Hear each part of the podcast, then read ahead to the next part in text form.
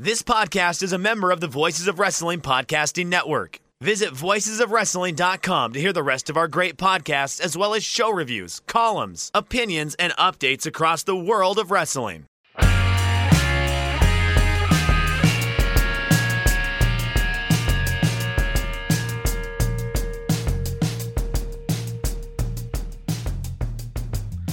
Hey kids, do you like professional wrestling? Well, we like professional wrestling too. It's late night Saturday. It's actually Sunday for Chris at this point. Better late than never. This is Shake Them Ropes. I am Jeff Hawkins. He is Chris Novembrino. Hawkins is is past my bedtime. What are we doing here? You, you said there would be candy, and there's not. There's just a Zoom call and a Yeah, I- podcast. no, I understand that. you And, uh, lied. You lied again. had you been able to do it Friday night, uh, wait, So so you tricked me out. I was sleeping. I was having my dreams about architecture, and they've been interrupted rudely by you once again. Okay, fine. yeah, uh, Lazy River may not be open today just because uh, scheduling and stuff. I watched Starcade 89. I know I promised you guys that.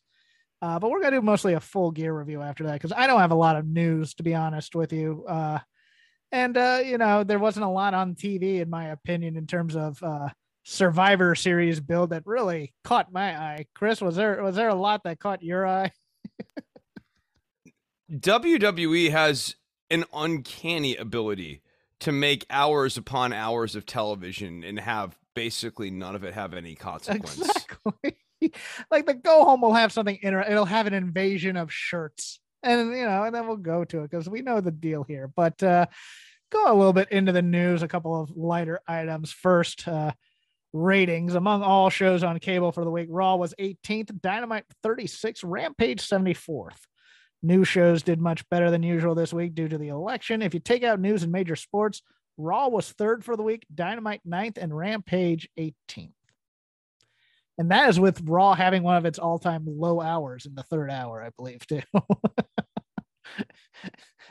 People didn't want to watch Seth Rollins and Kevin Owens for the 800th time.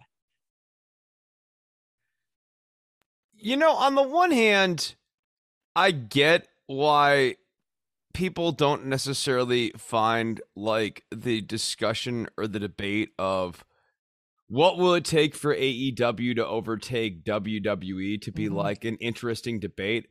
But on another hand, y'all like this is a very very poorly written television show that somehow has the uncanny ability to get to third like, and like it's a bad wrestling show. The the clear It's brand, it's brand loyalty. brand loyalty, but like Hawkins, what this says to me is the existence that a better wrestling show would be able to do better. Because if a bad wrestling show is doing this, surely a better one would do better. Yes. A- And so it remains to me interesting, like Well, an, I an mean- interesting conversation. Like No, because I will will say Dy- Dynamite is a great show. Rampage is my favorite because it's one hour, it's solid all the way through, in and out. That's what I want. But I just think, I just think every it's one of those things where it's like soda pop, Coca Cola. It, it's that it's that strong, and that's going to be hard to topple that.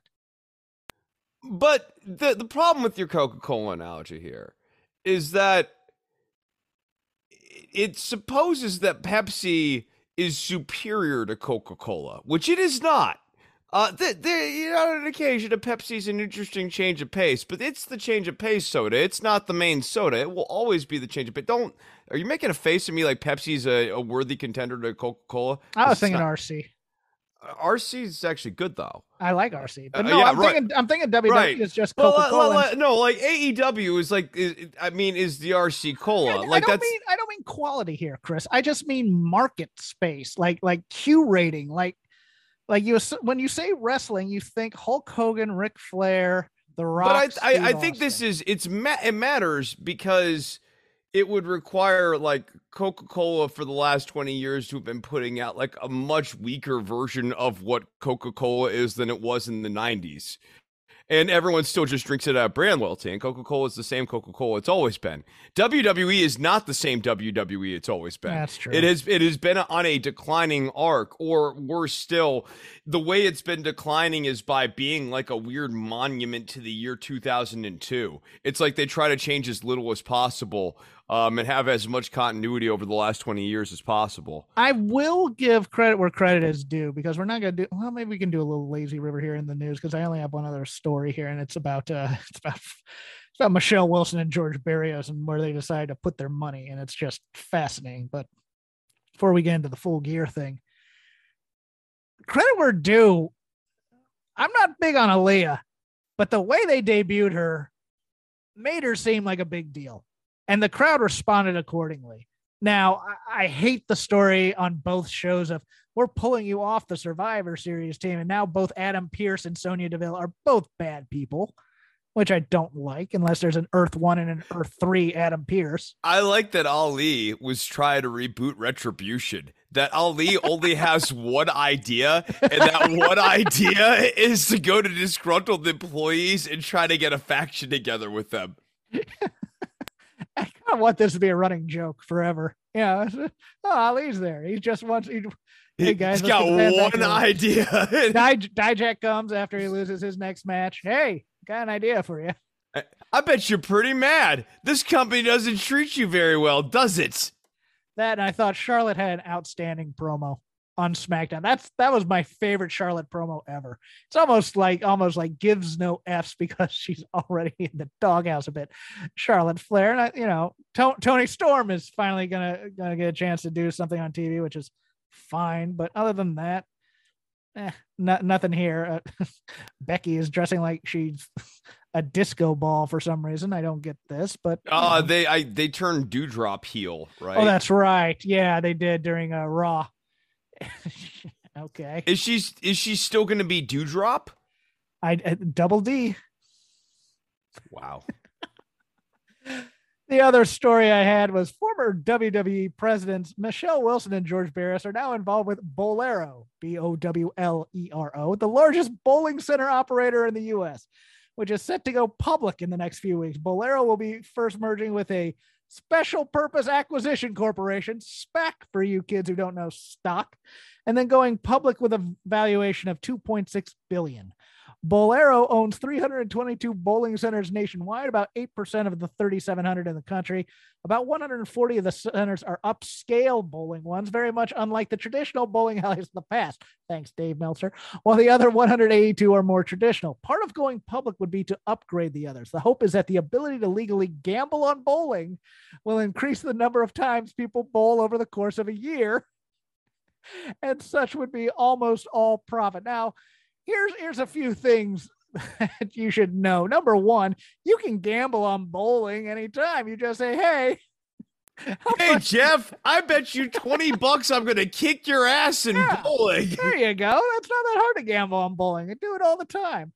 Number two, if it didn't go through an IPO, this thing, if, if you were thinking possibly, hey, this would be a great in, post SPAC mergers are the most hammered play in the stock market right now. I don't know what it is because I'm invested in a few of these, but everybody has just decided they no longer like the post SPAC mergers. They they want to short the hell out of this thing, and it's gonna it's. Bowlero may be bankrupt by the end of next year. We may be talking about that. Yeah, yeah. Now I want to wind it back here. Uh, so they have 8% of the market share in the bowling lane industry, which is an industry that has been not really on fire here the last couple of years and has been on a decline for the last 15 20. The outlook's not great. Um, they're a small competitor in there. You have other places like insofar as bowling still exists it exists in entertainment centers where you yes. also have laser tag and you have arcades. It's or, a place to take the family. It's not a high class let's go and bowl sort of thing like no, that. No I, I disagree slightly. In big cities they're they've been making attempts and there are a few of these here in la and especially hollywood. The uh it's bowling combined with the club atmosphere. So it's like you know, it's it's super expensive bowl. You know what? They That's actually have one of those here in. Dallas. They have one of Yeah. the here uh, down in the heavily gentrified Deep Ellum district. Yes, they're now. trying to they're trying to take it out of the. There's one at Universal City. There's one at Hollywood and Highland here. It, they're trying to take it out of the blue collar thing and make it cool for the hip kids. Now, now, i- charging i- way too with with yours, did they try candlepin bowling? Because that's what they're doing in mine. What's is that duck pins? The the the not the fat ones. That's like the small ones, and you use a smaller ball. Yeah, that's duck pins from what what I know. Okay, They- they see, call I I, candle I, pin, what that- I I in Massachusetts we learned it as candlepin, and No, yeah, I've always no, always their called it- big thing is that you know you have the neon pins and they turn the lights off and the balls glow and you get drunk and you know there's a dance floor I believe in one of these things, but it's still like twenty bucks a game to bowl, which is effing ridiculous in my opinion.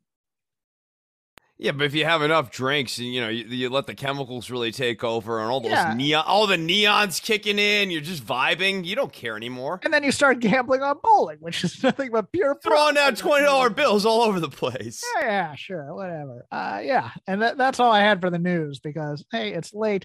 This will probably be a shorter show than usual, but tonight, kids, was full gear 2021.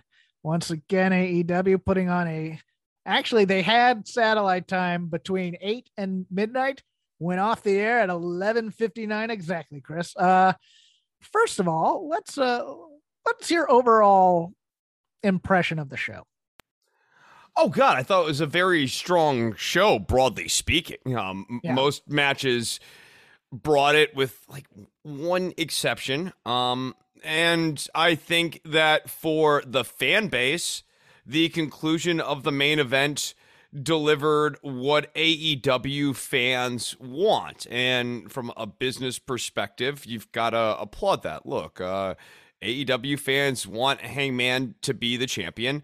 Um, they don't necessarily care how they got there so much either. Um, and they're they're they're happy to go on the ride and they're there for it. Um, so I thought it was a very strong show for them. I thought it was strong. I didn't think it was as strong as as All Out. I, I and that's a tough bar to cross. Yeah, Because- but like we we've come a long way from the Yeah. exploding barbed wire of doom. Yes, I, I will give you that. I thought they kind of went back a little to the jam band instincts here, though. It felt like every match was about five to ten minutes too long, in many ways, with the exception of the main event. I I will I definitely will concur with that. I think that I mean the the matches are going so hard that I was willing to indulge it. But yeah, like no, I've I, you could have definitely edited all these matches down to make a stronger edit of each one of these matches. Okay, so With- for the record, for all the Twitter people, both Chris and I enjoyed this pay per view. Now we are going to nitpick. Starting with the pre show, Hikaru Shida and Thunder Rosa beating Jamie Hayter and Nyla Rose by pinfall. Did you get a chance to see this on the pre show? I did not. I was actually still editing. Like we had talked, and then I wanted to get the edit of "Don't Worry" out, which you can go and catch it. Don't worry.tv. nice plug. Anyways, uh, the story of this match was Serena Deeb was in the front row. Nyla Rose and Vickie Guerrero end up injuring Hikaru Shida's knee, but Thunder Rosa pins Jamie Hayter, who did her weekly spot of throwing her legs out from under her when somebody does a top rope, top turnbuckle dive off of her. It's a very impressive spot. I just see it every week. That's all. So that so you get the Thunder Rosa Britt Baker story going, and then you have an excuse for Shida to lose to Nyla Rose and continue the Serena Deeb feud, in my opinion. An okay match. I thought it overstayed its welcome a little bit. It felt a little disjointed, to be honest with you, especially because there was no real reason for Hayter and Rose to be tagging other than to get these two stories going. Yeah, I- mean, it's just the Britt Baker stuff's kind of been in a holding pattern storyline wise. It doesn't mean the matches aren't good. It just means the story is not necessarily, you know, super intriguing. And Hayter for her part, um, she's got a lot of fan support. Uh, would but like I, I think she also still kind of needs you know some work a little bit. She can be rough. She can be rough in spots. Starting off hot, we had MJF defeating Darby Allin by pinfall. A, as he said, a uh, what was something over headlock. He said he was going to. He did the. He did with the move after hitting the uh, I'm gonna beat you with a headlock takeover. headlock takeover. Thank you. It's late. I apologize once again, but yeah, that's what it was after the ring shot. After the shot with the ring was hidden. Thought the these two really had great chemistry going after the initial gymnastics. you know, with the with the arms and and you know the rolling around and whatnot. I thought this match really got going and got good. Uh, MJF sometimes doesn't get a lot of credit for his in ring work because he can sometimes be a little spotty at times. Other people's opinion, not mine. And you know, they he relies on the personality, but he and Darby make magic together. I think. Yeah, I I like their chemistry. I like the story that they're telling. I think this is going to be a really fun feud for both of them. And I'm very in on the AEW pillars thing mm-hmm. that they've started building up here. I think that that's just like a solid or as Jim Ross called it the four pillows of AEW. Well, yeah, I mean, you got to have a lot of pillows. You need yeah. to have leg support. you want a couple for your head. If you're a side sleeper, you got to have one of those too. I mean, if you've got, let's say you have a cat. Let's say you have several cats. You want to have a pillow for each one of your cats. There you go. The for the four pillows of AEW. Put them on your bed. Uh, anyways, so I like this storyline. I think that this feud is good, and I think it's good for these these guys to have feuds with one another. Like an MJF is going to be the antagonist for most of them because he's going to be kind of the forever heel here. Sammy, you know, will sort of oscillate back and forth a little bit. Darby is basically a baby face, but MJF will always be a heel of these four pillars. And I think that's great. I, obviously Orange Cassidy never will be. So like well, he's he's not the fourth pillow. Is is he not? I thought he was the pillow. Jungle Boy. It, oh, Jungle Boy, but Jungle Bill's not going to be a. He's he's not a. He's a he's a baby face. Uh, we'll get into that a little bit during, okay. during, during their match. Uh, and also, I I love the story with the ring. I love the continuity. It's coming up on on that time again where, and I think this is how they're going to end up splitting up Wardlow and MJF. I don't think he's going to win the ring for the third year, and I think that's going to lead to that feud coming down the road. I like that he mentally broke Darby in a way.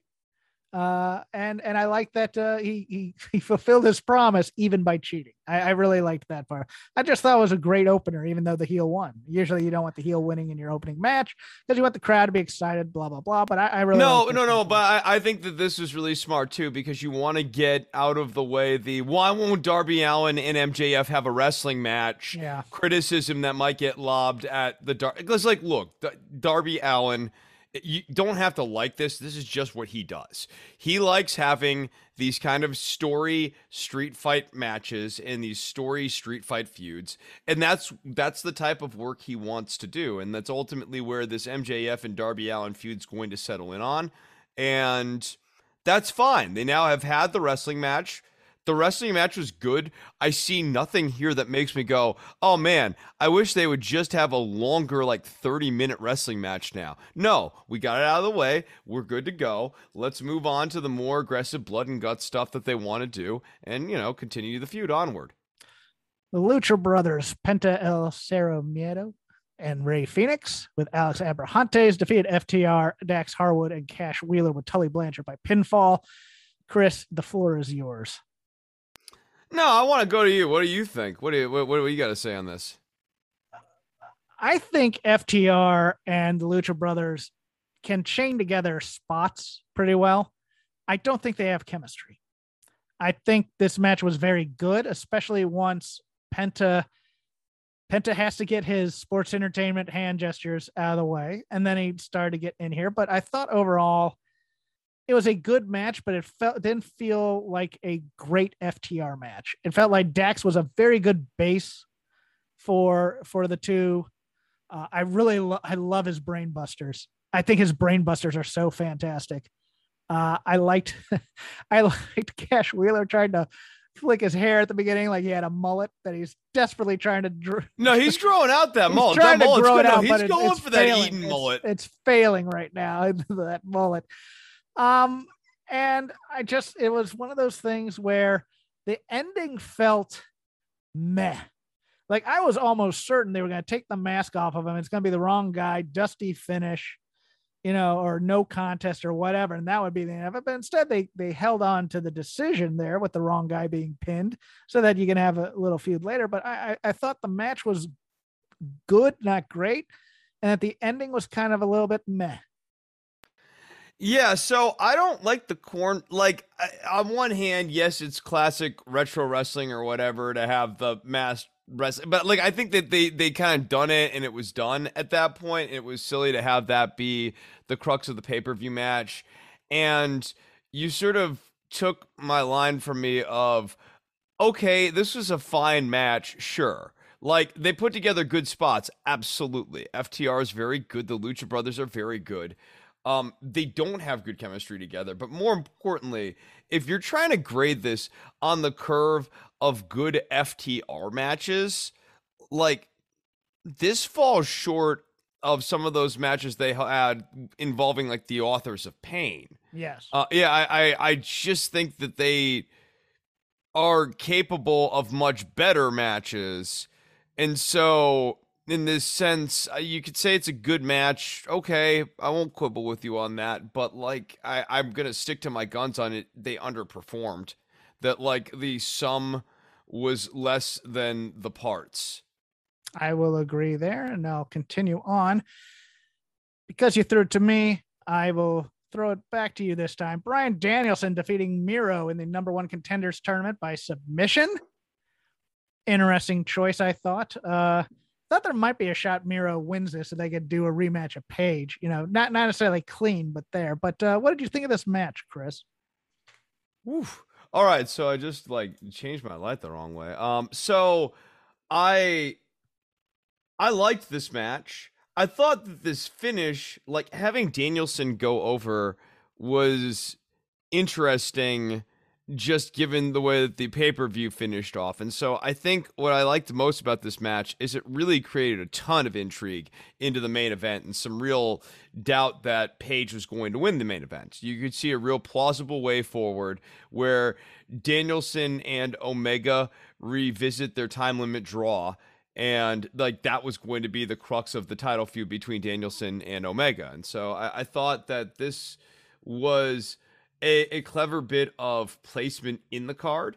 And I'm with you. Like this to me was a jam bandy match. Like remember when you said you, you yes. talking about yeah, this this was this was one of them. I I didn't necessarily think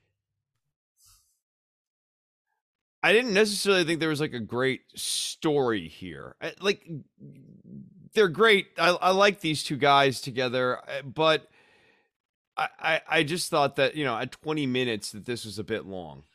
Here was my issue with it, and, and I this is not my original point. This is one Paul Ace Fontaine over at Fight Game Media, who I just did a show with, and I thought it was a great point. The first half of this match was Daniel Bryan versus Rusev. It was very WWE. And then they got to brass tacks and they started having a wrestling match in AEW. It was almost as if a switch turned on. Now, for me, I wanted more of the Bryan Danielson matches he's been having on AEW shows. I wanted more chop, chop, chop, beating a guy down, beating a guy down type of thing. And mostly having Miro do that to Bryan Danielson until Danielson, you know, comes back and shows that he's all heart and can get back in there. I thought, you know, first half of this match felt very WWE to me. And I, the, the other thing I liked was I liked the, uh, the the next story and the continuity there. Now, eventually, they're gonna have to find a way around this. I don't know how, but they're gonna have to find a way where Miro's neck is not always the target of of somebody. So I'll, I'll go one step further. Um, given that we are building to like a Danielson Page match now, but this works even with like a potential Danielson Omega match.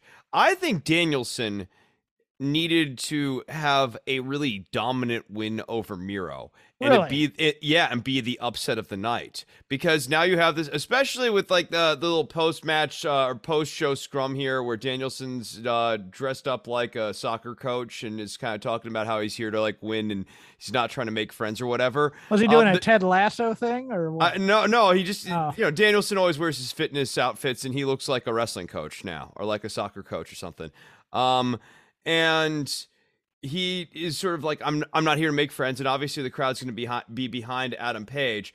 I think making Danielson look like a world beater on a mission to win the title right now um, adds a lot of credible intrigue. I would have added a lot of credible intrigue into the main event because you would have had a really credible number one contender coming after the title. As it were, I don't believe that Danielson's beating Hangman Adam Page and whenever they meet up. So like like there's a you know. So you thought I'm, there was more intrigue in Danielson and Omega, which probably yes. okay. Yes, but but like I still think, regardless, if you're going to turn Danielson sort of de facto heel for this Page match, it'd be better to have him super hot after a dominant win over Miro rather than like uh, fighting from underneath, underdoggy sort of match. I, I, I guess what I'm saying is I'm a little bit over underdog Bryan Danielson, and okay. I think yeah, and, and I think like this match a big criticism of it that I have is that like he's doing this underdog thing, which would be fine, but mm, you want Chris Benoit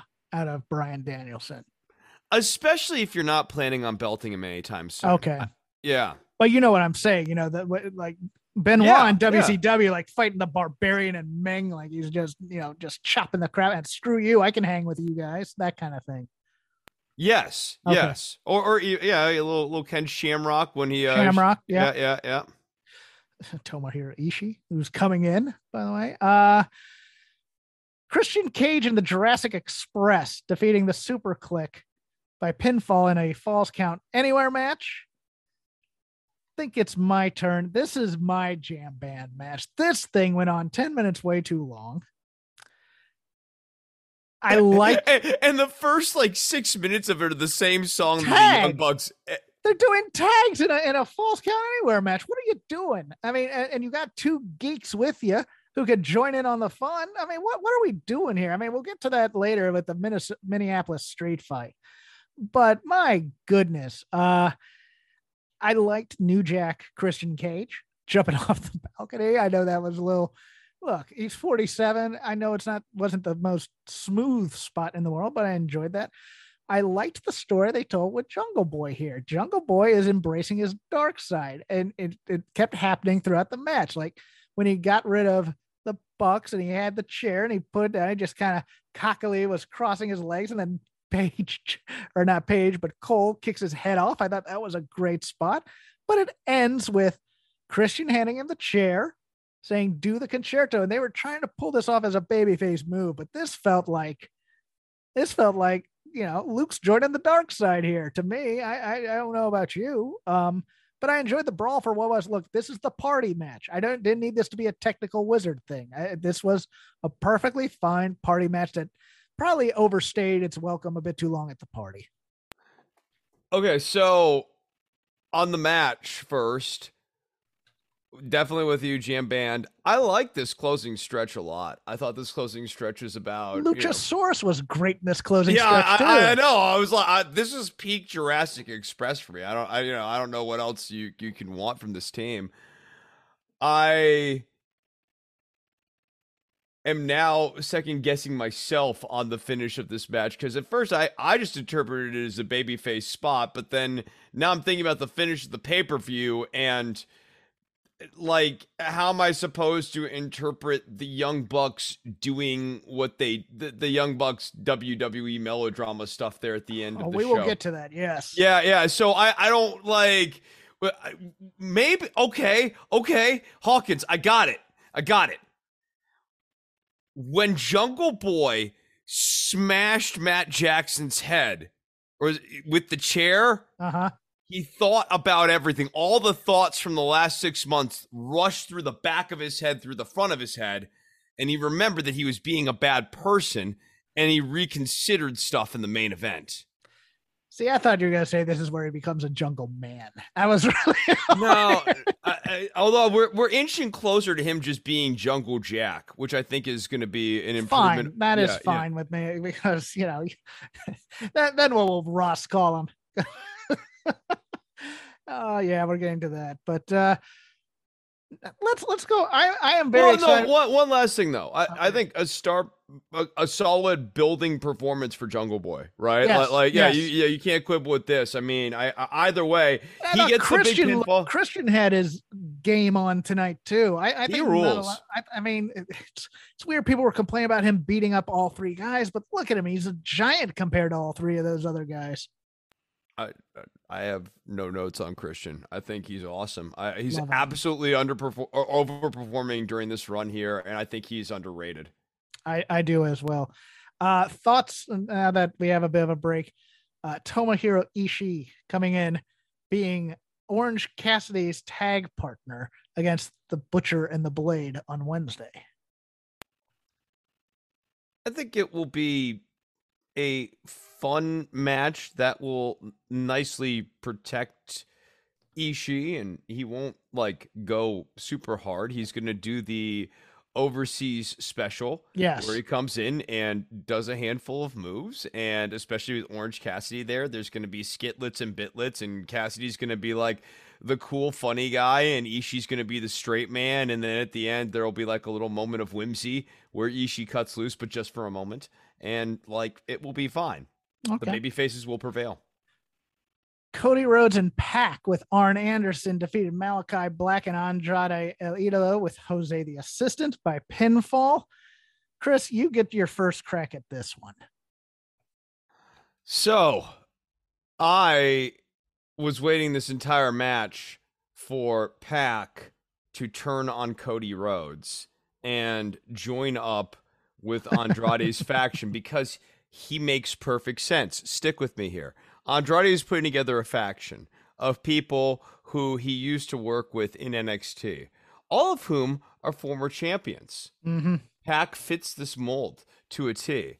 Um, and it would have made perfect sense right here to have Pac turn on Cody Rhodes and join up with uh, Andrade and with Malakai Black.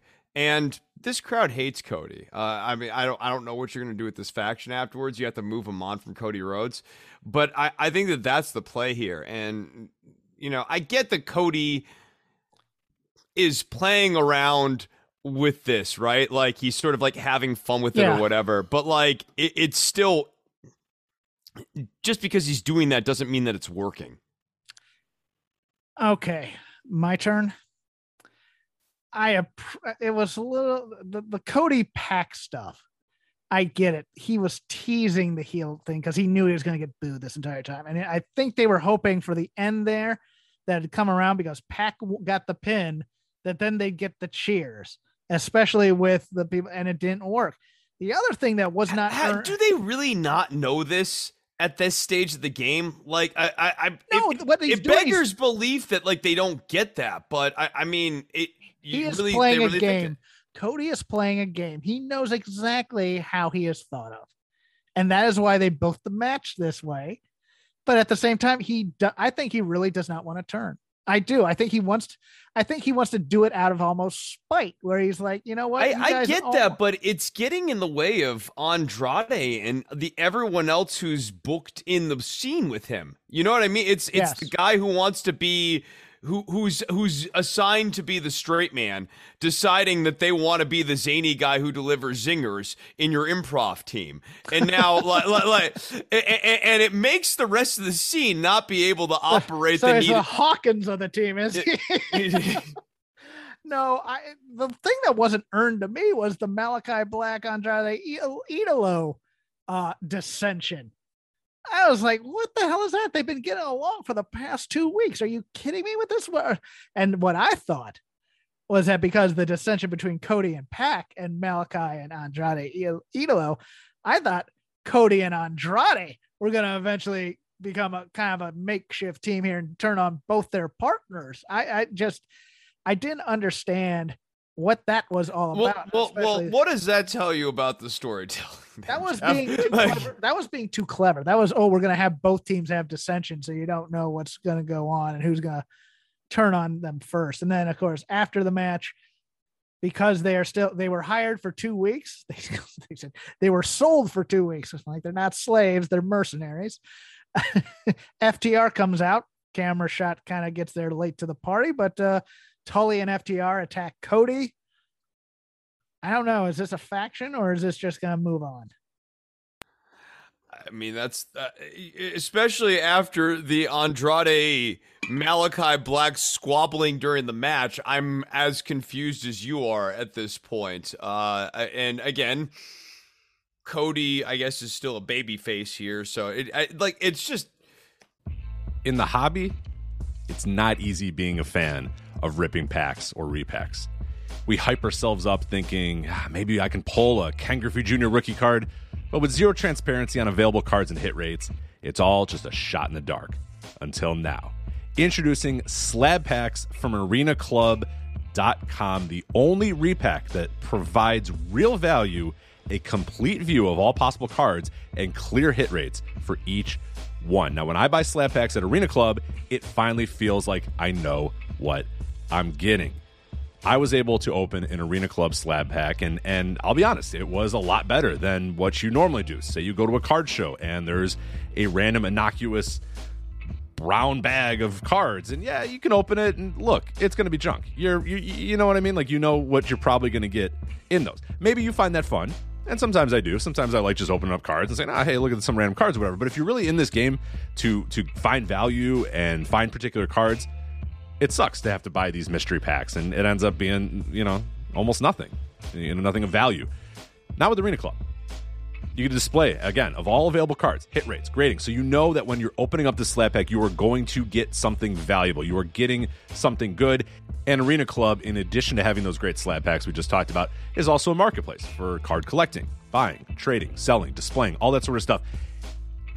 But those Arena Club slab packs, man, they are revolutionizing the repack game with transparency. After your pulls are revealed, they'll immediately be placed in your vault for safekeeping or trading and selling, and you can have them officially graded by Arena Club as well. So again, sending these things off, it's going to be officially graded by Arena Club, and the Arena Club grading process is accurate, fast, and transparent with full grade rationale provided and explanation of how your card was scored. So whether you're buying, selling, trading, or displaying Arena Club is the card collecting platform that you have to check out. So right now, I've got a special offer here for Voices of Wrestling Network listeners.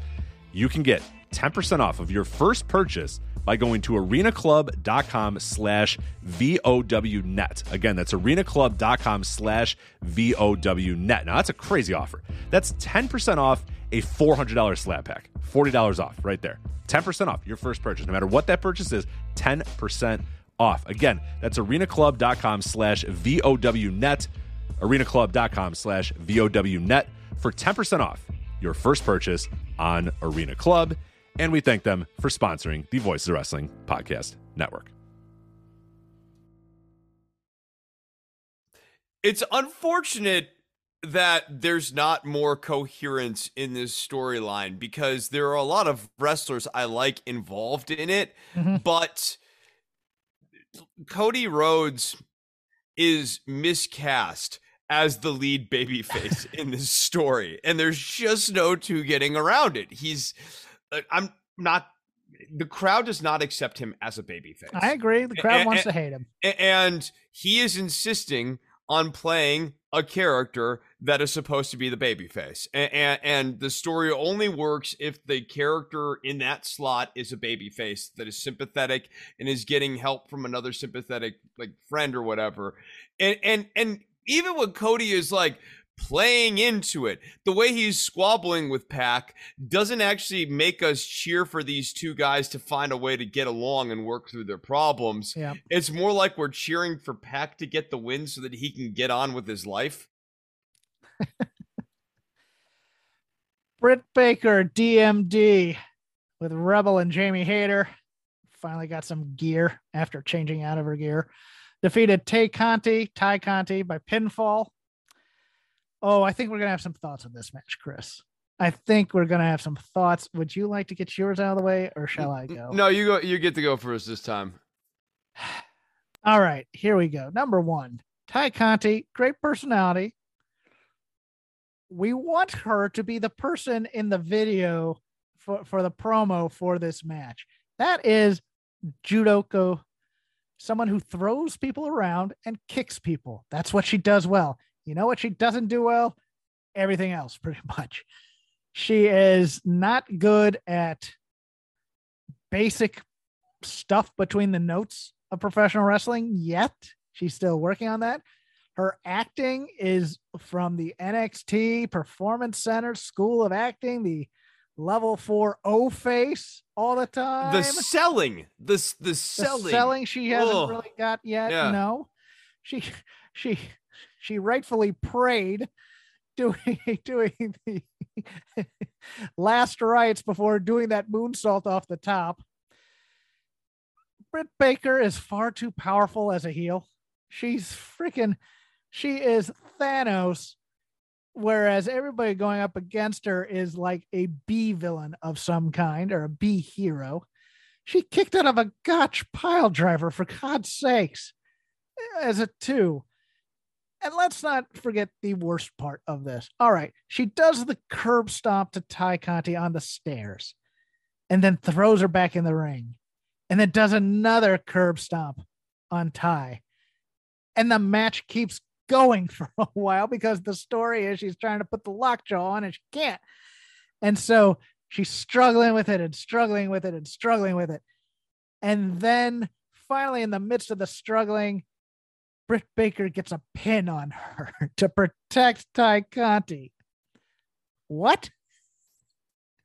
She killed her with two curb stops. What what more did you need? It, it's just it was tremendous overbooking. The problem was the lead up to this match for the last two weeks.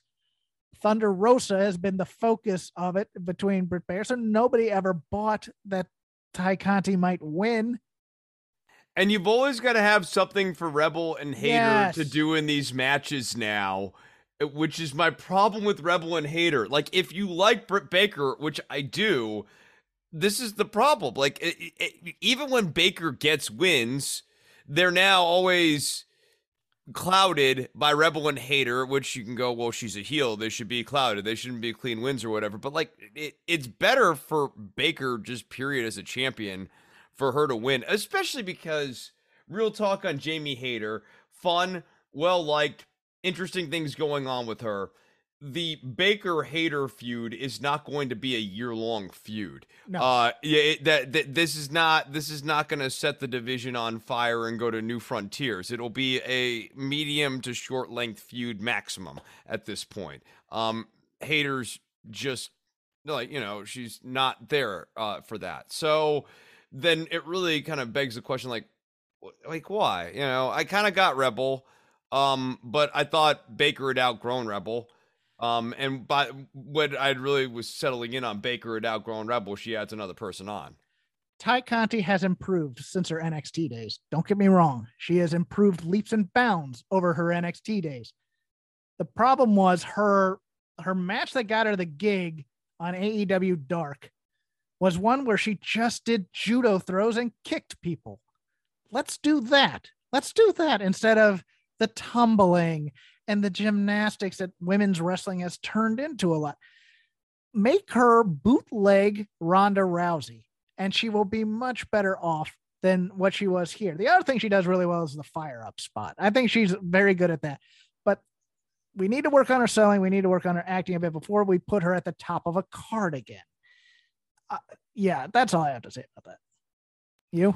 yeah i I mean i i you know we mentioned shamrock earlier like that would actually be a good touchdown for Tay Conti like Mhm. like really super intense babyface fire and I was gonna do this match you know, with with all the same characters or whatever involved. I guess I would have her really beating up on Rebel and Hayter on the outside, but like the problem for Conti throughout the match is that she's constantly having to focus on Rebel and Hayter on the outside, who she constantly has the better of, but keeps distracting her and gives enough distraction for Baker to get the win.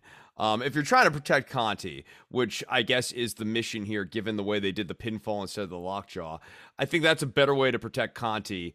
It makes her look stronger in the loss than, well, she loses in a weird Yeah. situational pinfall thing. CM Punk defeated Eddie Kingston by pinfall. Go. It's your turn.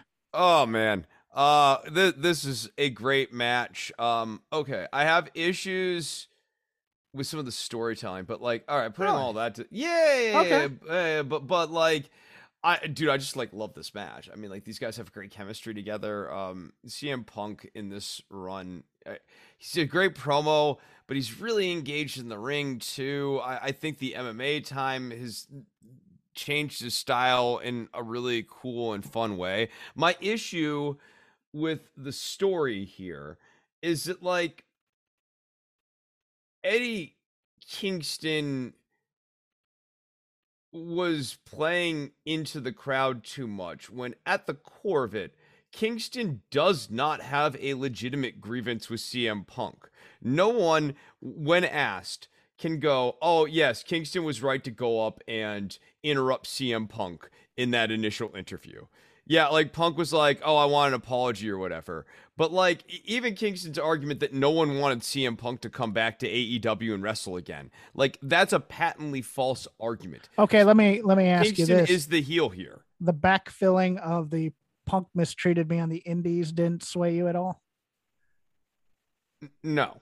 Okay, No, because like I, I mean that's sort of the way one reverse engineers any sort of grievance, right? Like you Right. go, okay, yeah, I interrupted him. Why'd you do that? It wasn't because it wasn't because of the indies, right? Like he just Kingston came and interrupted him because he was upset that he lost to Bryan Danielson fair and square. Hmm. Like you know that that you know or eh, that's right, yeah, he like he tapped out, right? Yeah, like Yeah. yeah. So I, I mean, no, I, I think the the oh I was being treated badly on the indies thing is the thing that a person does to justify why they did a bad thing. Like oh why uh, he did something to me five years ago. You don't understand. Um, you know, like don't is is it is it a sign of health and growth, Jeff? Letting go of things in the past. I I don't know. I, I'm the wrong guy to ask. I, on I, I don't I don't grow either, so I, I'm asking you more as like a in, in case I ever As a- decide as a- to as, as- I, if, if I ever go for betterment at some point in my life. As a man of faith, I am supposed to forgive my enemies. I have a hard time. doing How's that it. going? Eh, sometimes. This week, not so much, especially after my review. Uh, look, I this is my favorite match of the night. I loved this match. I adored it. I loved the violence. I loved the fight. They did not start with a lockup, thank God. Loved the the back fist spot to start off with the knock him Loopy. Shout out to Shonie Carter versus Matt Serra. I dug that. I dug the CM Punk tease of the Cena spot. I liked that a lot. I liked the the knees leading up to the GTS. I loved just the glare of CM Punk to the audience when they were booing him while he was doing the MMA stuff to set up the go to sleep because that's a nice little seed. If we're gonna make Punk the cocky, you've become what you hate in this world type of thing, that's the kind of thing that will pay off in the long run. And I loved that Kingston refused to shake the hand afterwards. But you know, this is bloody. This is brutal. This is a fight. This is everything I wanted this match to be.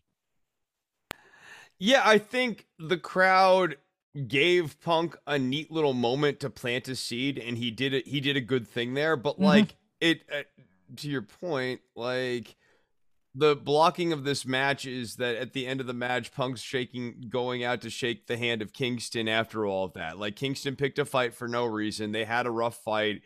Punk's like, oh, I hope we buried the hatchet. The story here is that Punk's the face and, and Kingston's the heel Oh, and the and the crowd didn't go along with it and punk made like le- really really really good lemonade out of like a bit of a lemon from the crowd but like this blocking here it, on either side of this is that punk was the baby face yeah, it's well, okay. I, I can give you that. I, I I viewed it straight with him offering the congratulations to Eddie. I did. But there's also just that part of subtext that's in the back of your head that's like when you lost a little league game and they're all lined up and you have to go shake their hand and they're oh good game good game. And you know they don't mean it. They just want to say yeah we whooped your ass. That's what we did. I, I just think like if you're sympathetic to eddie at the end of this storyline you're working out some stuff you know and, and that's okay sometimes we are all going through it yes but but but like Punk's the face and Eddie's the heel, and it's okay to go through it. Everyone's allowed to go through it. The inner circle defeated the men of the year and American top team by pinfall in a Minneapolis street fight. Oh, did I hate this match? so eh, this is a great match for me to call uh, Cody, who won't come on the show, uh, and, and I used this opportunity to call Cody because I had limited interest in this match. So tell me what you thought. All right, here's the good of the match. I uh, look, Sammy Guevara diving off that tall ladder onto uh yeah, onto saw that, saw that, that was, that was cool. Ethan Page, the perfect guy to do the Baron von Raschke tribute spot. I'm here for that because he's a guy that does. How old is Baron von Raschke, by the way? I believe he's like 85. My goodness. Yeah, I'm. I uh I enjoyed that because you know, and look, he hammed it up too. Good for him. Other than that, f this match. Um, because I felt the entire pacing and everything was bad. The presentation should have been thought out a little bit more. Uh, oh, I have one note. I have one note. Go ahead. You know what was absolutely anticlimactic? Jericho and Dan Lambert's big final confrontation at the end. yes. end. That stunk. That was so not exhilarating. Lambert, there was no satisfaction in watching Lambert get what Jericho mustered up for an ass kicking. Uh, the Eddie spot, it it maybe a touch feels for people. It not not for me. Not for me. Here are some issues I had with this match because number one, you don't start a street fight off with tags. I'm sorry, you go into it. It's right there in the name. Street fight. Oh, I thought you were going to talk. Sorry. Uh No, no. I mean, I, I'm with you on this too because, like, look at the way they've been doing the storytelling. Like, like that these these teams hate each other. Lambert, for his part, is backed up in a corner, and so he would need to get an advantage early on. So, like, he should be really kind of like hyper ruthless early and often. A lot of my issues come out of the presentation of Dan Lambert and American Top Team. I got to be honest with you because there's two stories you can tell here. Number one, Dan Lambert, old school as old school can get, referencing championship wrestling from Florida when he has him in the of Jericho. So Dan Lambert needs to come out here.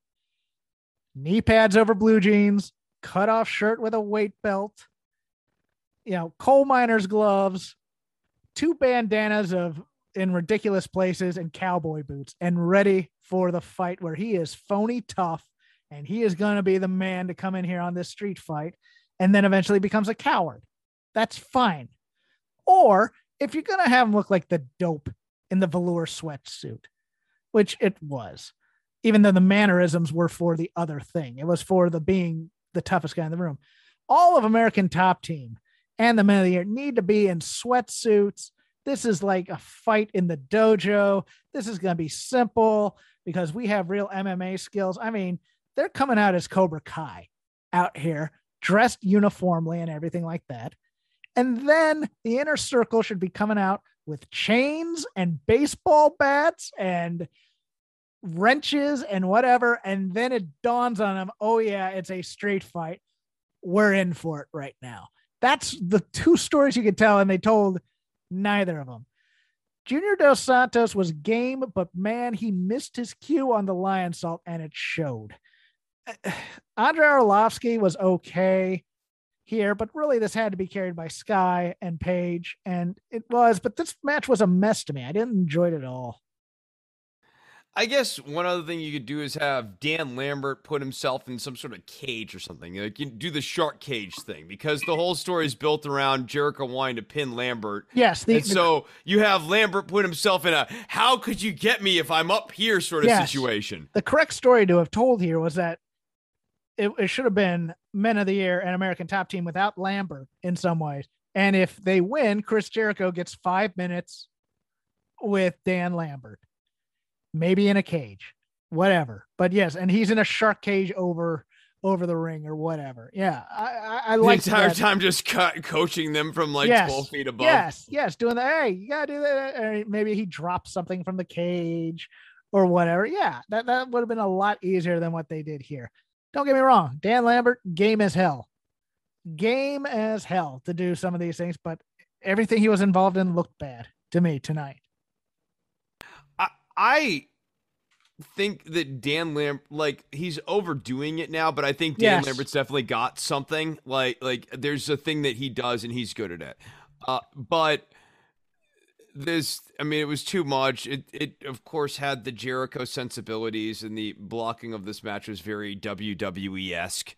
And I yeah, I, I just thought the big payoff moment fell flat for me. So, you know, it's it but it, Jericho's been doing a lot of these where like the big storyline payoff moment at the end of these Jericho stories is falling onto cushions. Yes. Or it is falling into a tub of orange juice. and li- li- I mean, like, he does not know how to finish a story. He's worse than M. Night Shyamalan.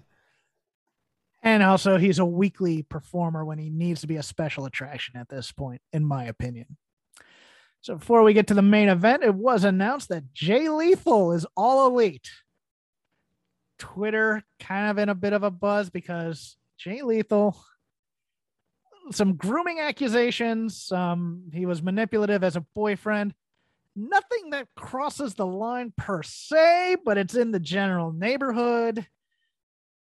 I am of the opinion, though, just getting back to the wrestling aspect, I think Jay Lethal is a one match guy in All Elite. I, I just, it's one of those things where I don't see the long term prospects of Jay Lethal in AEW. I'm sure Tony loves. I mean, look, I love Jay Lethal as Ric Flair in TNA. He was fun, fantastic there. He's a great wrestler. He's a very good champion of Ring of Honor. He's come out and he's challenged Sammy Guevara on Wednesday for the TNT title. That's the ceiling right there. To me, that's his ceiling, unless they're going to turn him into Black Machismo because they used pomp and circumstance for him coming out, but then he's just a comedy guy. I don't see.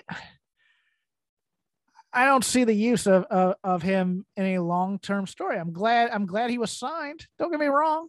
I'm glad he has a job.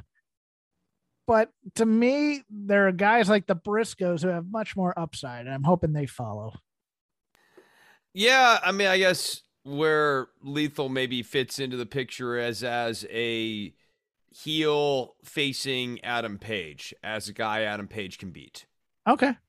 I can see that. I just don't see how you build him up to the point where you think he has a shot against Adam Page. Uh, you know, we'll get into Adam Page when we get to Adam Page here. I I, I think like I that's coming up next, but Yes. uh, that that's gonna be it's gonna be a challenge. Um, I I'm with you. Like signing Lethal, okay, it adds more people into a mid card that already has a lot of people in the mid card. Uh, hard to really see. He's a where- guy who can headline AEW Dark and AEW Dark Elevation every week. There you go. But I think Bobby Fish has more upside than Jay Lethal. Yeah, uh, Mm. but similar similar upside. Uh, and, and and it's like you know, I just I I do struggle to sort of see after like an Adam Page program what Jay Lethal does other than like slot into a tag team and be you know part of just the regular Yeah. AEW weekly mid card. Yeah. I mean, their guys, it's full of the card is full of those guys. The Hardy family office. Uh, yeah, I just I don't see it. That's Uh, I I mean, even if you didn't have the inner circle and you know, well, like looks like Omega might be, you know, like half of the pinnacle. yeah, like, like even if you didn't have a lot of the people who are like kind of your main top of the card guys right now, you'd still have a pretty bloated mid card, even if you just slotted everybody up again. Uh, I, I- that's the one thing I struggle with with AEW is just it, it- as a long I struggle with in terms of I think it's going to be a struggle for them. You gotta, you know, what a guy like Kazarian's in the mix here. You gotta Yeah. have something for him to do. You know, you gotta be still thinking about Jungle Boy and what Jungle Boy's doing. They're, they're doing a pretty good job of that, but like, just a lot of mouths that need to be fed. And uh, uh, Jay Lethal doesn't. He he can't be a priority item. You're not gonna like book Jay Lethal to the moon. Uh, so where does he go? He's not gonna win the TNT title off of Sammy Guevara. That would be a weird move. Have him win the TBS title. You know, like that. That's kind of the tier that Lethal's looking at. Finally, the main event: Hangman Adam Page defeating Kenny Omega by pinfall. Chris, it is your turn. You lucky dog. Yeah. So, you know, I was watching the match and I was trying to think about what it is about Kenny Omega that makes me feel like he is over like certainly he's a bit of a hype train at least right now online compared to where he actually is and I sort of put my finger on it midway through this match. I was thinking about this ma- this match and it was not even close to when he had his match with Danielson. Um, this match was fine. Uh, that fine. Um, I've he was doing better work in New Japan stuff. I, I think that Omega, for his part as a heel, has okay selling for a heel and subpar offense as a heel. I think that he doesn't get into a good momentum or rhythm as a heel.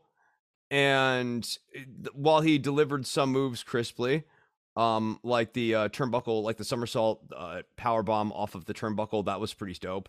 I mean, there are also moves like along the way that uh, lacked Christmas. like he did not get all of a hurricanrana there. Like I, am not gonna go like move for move, but I was like paying attention because I wanted to have like a a thought out opinion on this, and, and I thought that I mean, this is the other thing.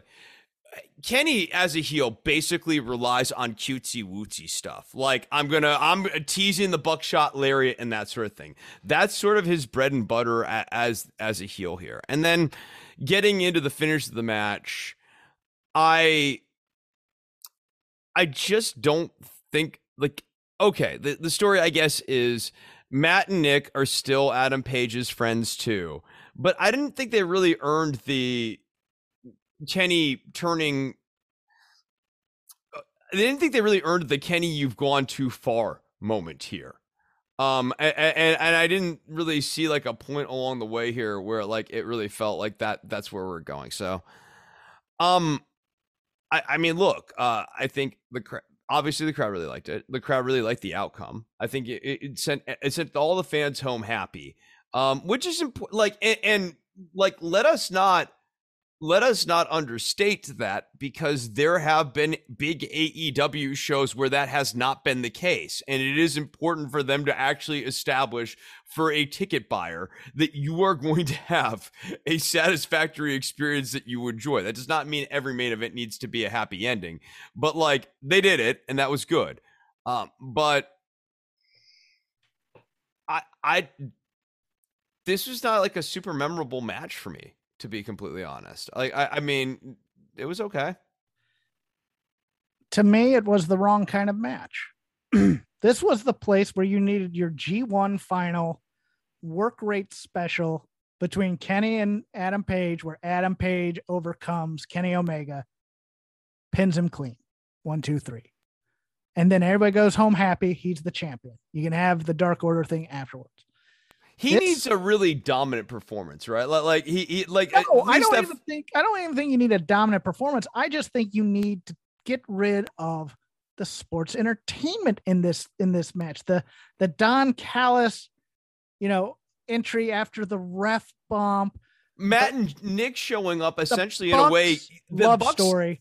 They give they give the match to Adam Page essentially. Yes. It, yes. it's it's like no no you win the match is essentially what the Bucks were doing there. It's like they could have interfered, they didn't, and it sort of makes them the center point of the moment instead of making Adam Page the center point of the moment. I'm with you. The like whole, the whole point of this story was that Adam Page he needed to his... finally overcome Kenny Omega, the guy he won the t- tag titles with, the guy who was like better, who beat him in that uh, tournament for the title. Like, like th- this was really a Kenny and Adam Page yes. storyline. Yes. And with the Bucks inserting themselves at the finish, it took away from what was really like a story about the two of them.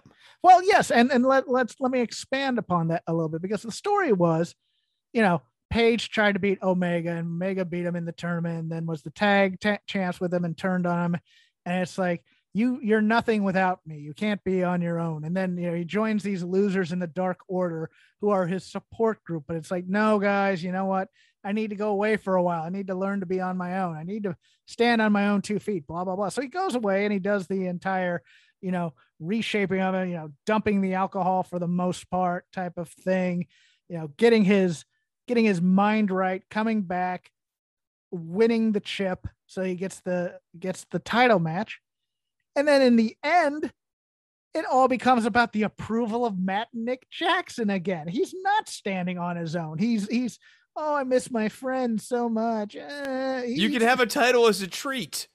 Yeah, well, I mean, it wasn't even. It was like we approve. You're you're you're forgiven, Hangman, by by two guys who beat the crap out of you. Or look, I I don't mind the the elite interworking type things because it's going to be interesting with you know, Cole and Omega, and they were teasing some dissension there a little bit, and now the Bucks are involved. But if the whole story is that Adam Page is his own man and he's going to be your super babyface champion right now, strong babyface champion, and he's still looking for approval from the young Bucks. He is not the powerful man that you were trying to make him out to be this entire storyline, and it well, kills it.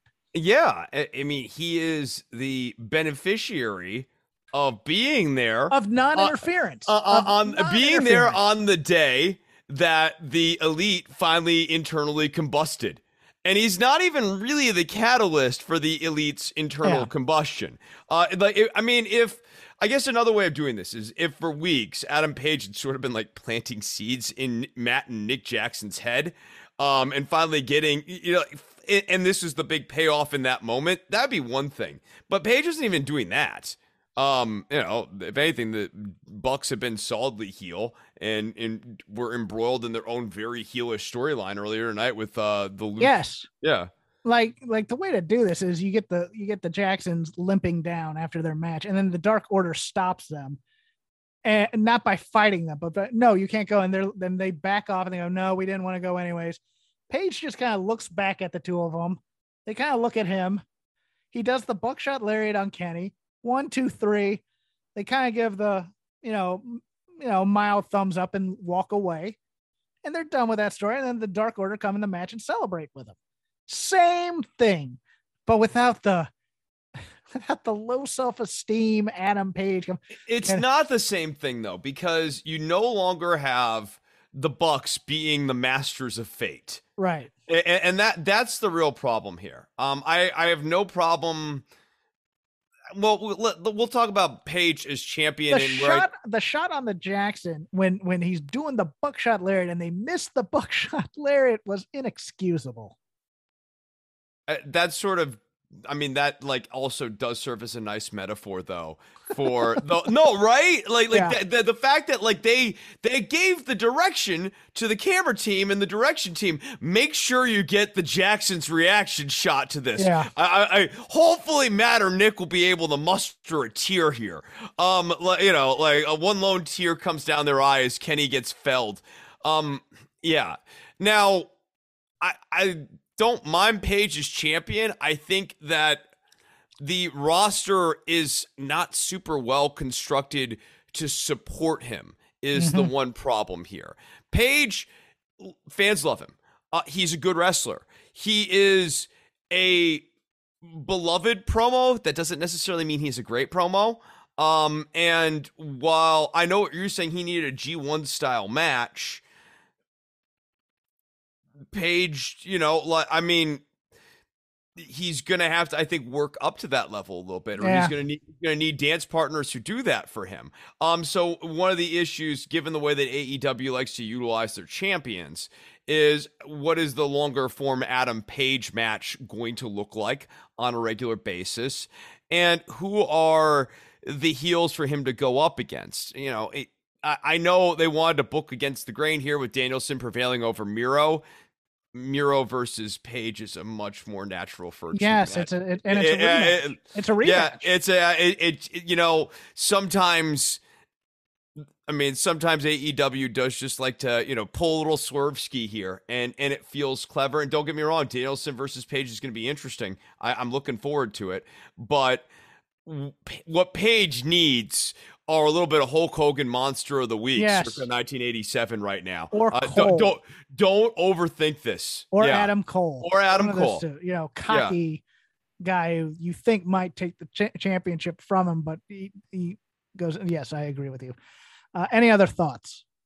Um, thinking just in the immediate, who potentially gets the belt off a page? I think MJF is a Has to be MJF. yeah, Has strong contender here, and I, and I think it it will be it will be a heist sort of scenario when MJF finally gets that title. It will be you know it'll be dirty, dirty as the day is long. I think MJF is the strong choice uh, uh, because I think he's a stronger heel than Cody Rhodes.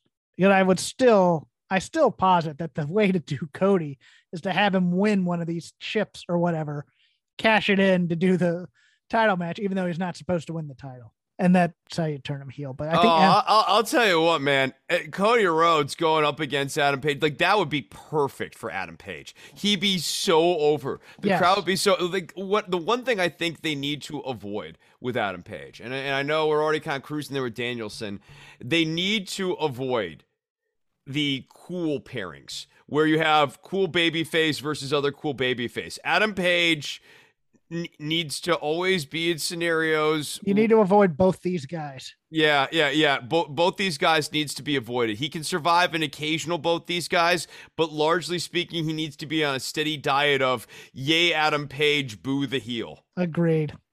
I'll do it for us. I'm Jeff Hawkins. You can follow me at Crap Game 13. You can follow the show at Shake Them Ropes. You can follow Chris at DWATG.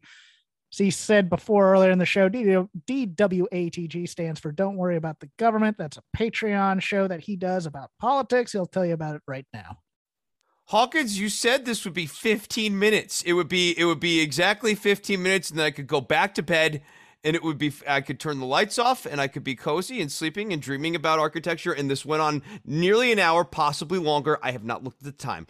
Don't worry about the government can be found at don'tworry.tv. It can be found on iTunes, Stitcher, and Spotify. Patreon.com slash DWATG is where you can find it on Patreon. I get the YouTube episodes up usually a few days before I get around to editing the show. I'm also like I, I think on don't worry on the on the Patreon here, I'm gonna start doing more I'm going to be posting the background music and stuff that I write for Don't Worry About the Government and talking more about the writing process and that sort of thing into the music. So if you're interested in all of that, go and check that out. Um, that that will be come up there in the next week or two. I think we're going to start doing episodes. I just put out a new track here this week. Next week, Survivor Series preview, and hopefully Starcade 1989. We'll try and get that in. Good night. Let's do it.